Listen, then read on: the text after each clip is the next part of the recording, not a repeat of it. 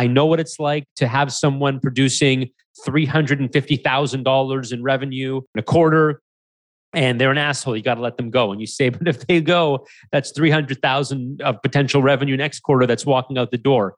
I'm sorry. You got to do it. You're listening to Making It with Jon Davids.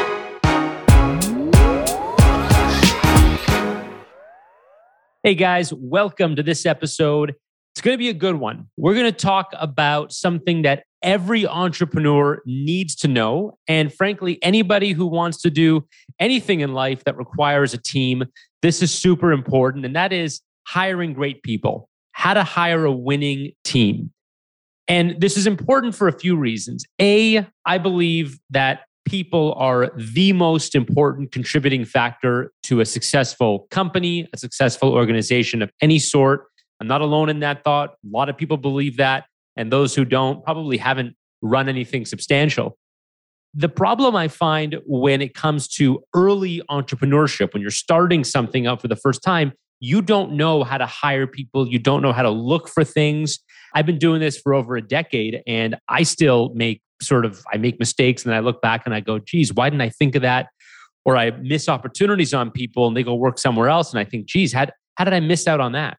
So I'm going to go over a few things that are vital to me. These are off the beaten path. So I'm not going to tell you to do a personality test or do a reference check. You know those things. Maybe you're going to do them, maybe you won't. I'm going to give you things that have kind of stood out to me as mistakes I've made, things I've learned from, and I believe that they will help you in your journey. The first one is what I would say is judge people on the stuff that's actually relevant to their role. Judge them on what's relevant to their role. I've seen managers, even in my own companies, complain about a teammate's lack of skill in an area that's really not related to what they do. And this happens because people often look at themselves and think, well, if I can do this, if I understand this, why doesn't that person? And if they don't understand this, they must not be that smart because I understand it and, and they don't. And it's a very, uh, it's a human quality. You look at yourself and you say, well, if it's easy for me, it should be easy for others. And in reality, nothing could be further from the truth. Things that are easy for you make you unique. That's why you have the job you do, the role you do, the business you do, uh, the experiences you do. It makes you unique because that's your experience and that's what that's what's easy for you to understand.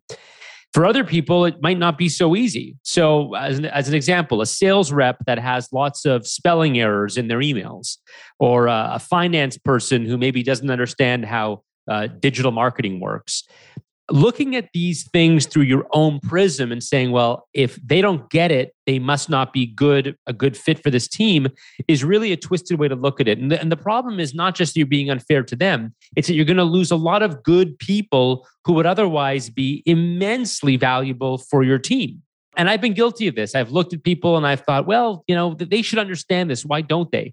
But if you ask yourself the second question, which is, is this something that's vital for them to know? And or can they learn it? Can i teach it to them? That's a much better way to look at it and it'll save you from losing a lot of really great people. The second point i would make is that you need to train people quickly.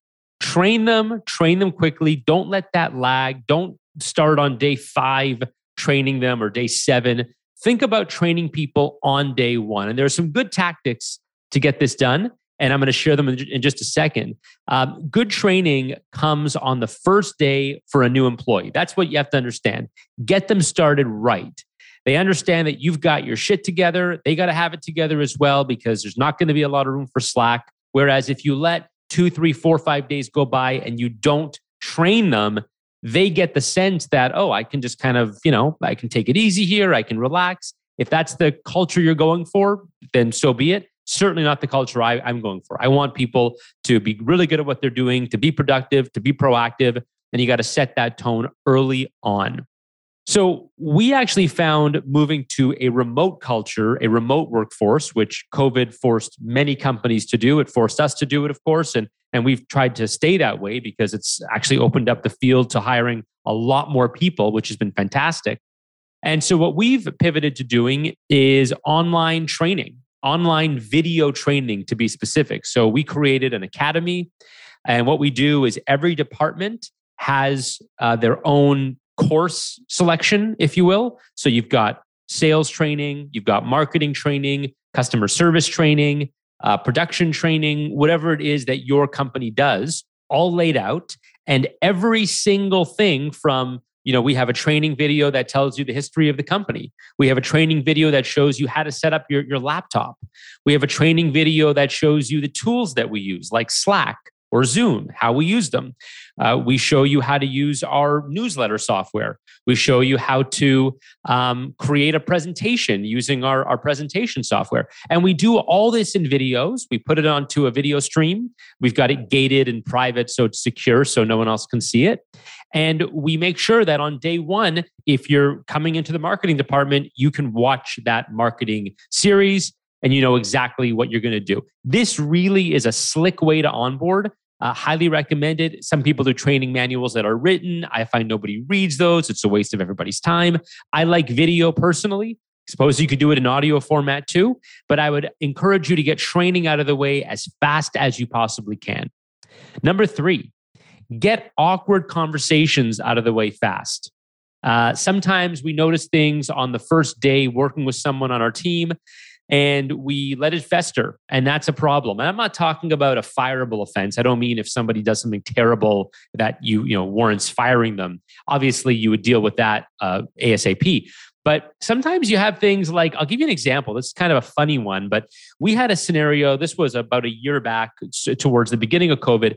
We hired a new employee and he started and we found that when we'd be on these team Zoom meetings, this new employee would constantly cut people off. So somebody would be in the middle of saying something, and this this new person would would cut you off. You know, three seconds into your sentence, and this became very disruptive. It became it was a little bit disrespectful, and I actually think it might have just been a, a delay in the internet connection. Maybe he wasn't hearing you, or he thought you stopped, or whatever the case was. Anyways, um, uh, his manager got on the phone fast with him and basically said like look you've got to just watch this but you know please stop cutting people off. And i know it sounds like like not a big thing but imagine had that persisted for weeks and weeks and weeks it would have been a reputation being developed oh this guy cuts people off or he's rude he's dismissive. So uh, conversations like that get out of the way fast. I like this actually for a second reason which is a bit of a hidden benefit and that is it goes a long way at establishing rapport. Think about it like this.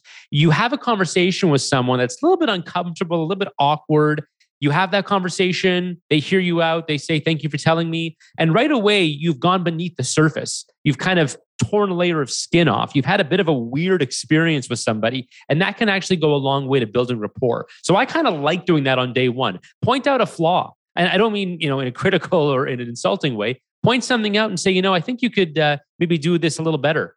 People will, will respect you and they'll understand that you are here to productively make things better and not and not you know be uh, be a, a negative presence. Okay number four. This one might be my favorite. It might be my favorite. Focus on forward looking signals when hiring somebody not historical signals so this is a huge mistake that i used to make when hiring sales reps I would look at their Rolodex, I would look at their experience, their, how they did at their past companies, and I'd make a hiring decision based on that. Oh, you you handled uh, $17 million worth of business at your last company. You've got, you know, 200 people in your Rolodex who are buyers and they could, you know, potentially buy from me also. Great, we should hire that guy. Problem with that is they could actually be counter signals. In the case I just gave you, when you hire a sales rep with tons of experience, tons of track record, you know, big Rolodex, they could actually be lazy.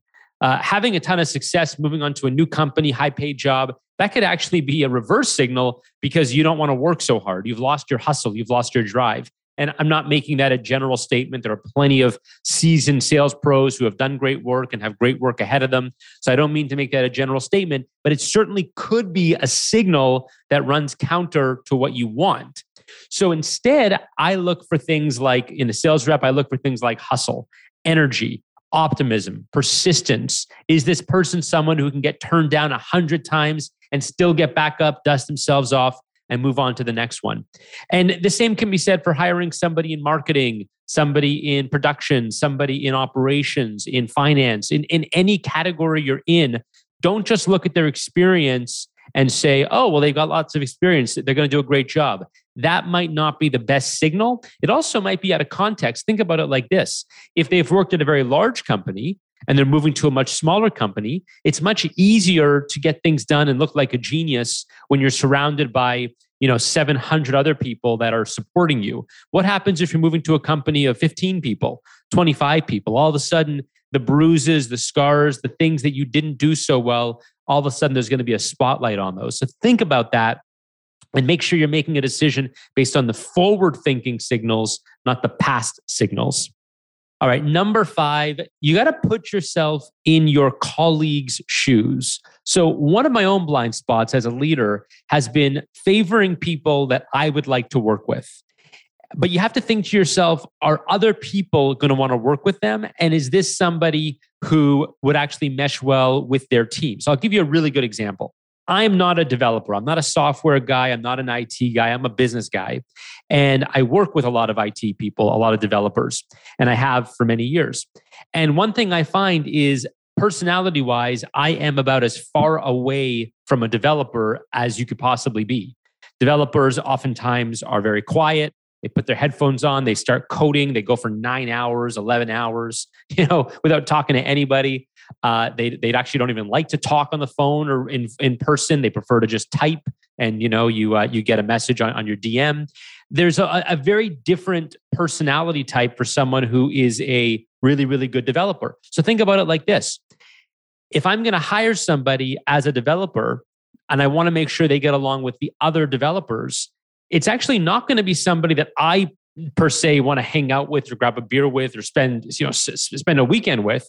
It maybe is someone who actually don't really want to spend a lot of time with but i know they're going to be great at their job and i know they're going to be great working with their team because it's going to be someone who's like them. So don't be selfish thinking about oh that this person's going to be great because i'd love to hang out with them. It's not all about you especially in a growing company. Maybe it'll work if you're you know a two or three person company but when you're hiring 20 people or 30 people, you're hiring that 50th person, you've got to remember you have other colleagues who have different uh, preferences.